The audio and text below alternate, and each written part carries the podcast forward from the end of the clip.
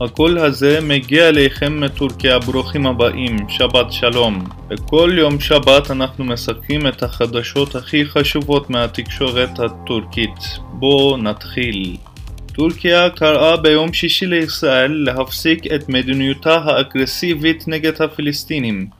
בהצהרה של משרד החוץ נאמר כי מדיניות כזו פוגעת בשלום וביציבות באזור והוסיפה זה מדאיג שמדיניות ישראל של דיכוי ואלימות כלפי הפלסטינים עלתה מדרגה במחלך הרמדאן.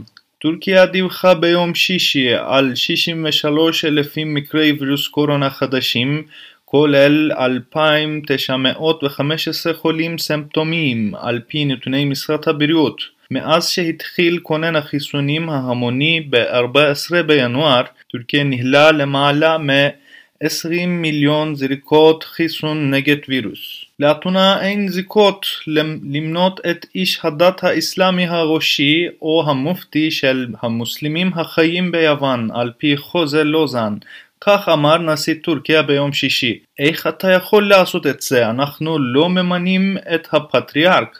אמר רג'פ טאיפ ארדואן לעיתונאים, והוסיף כי הפטריארק האקומני בטורקיה נבחר על ידי הסינוד הקדוש, הגוף מקבל ההחלטות של הפטריארכיה היוונית האורתודוקסית.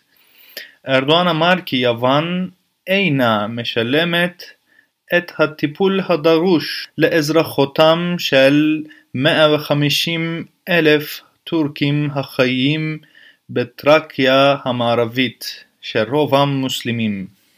מקורות תעופה אמרו כי טיסה שהובילה את שר החקלאות של טורקיה נאלצה לבצע נחיתת חירום במזרח מחוז מלטיה ביום שישי.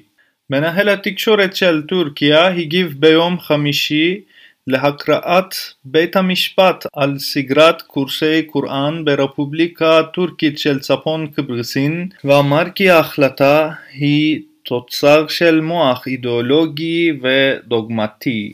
במסיבת עיתונאים משותפת עם מקבילו היווני ניקוס דנדיאס אמר מבלוט צ'אושולו כי יש להימנע מעובדות מוגמרות ורטוריקה פרובוקטית ביחסים בין שתי המדינות.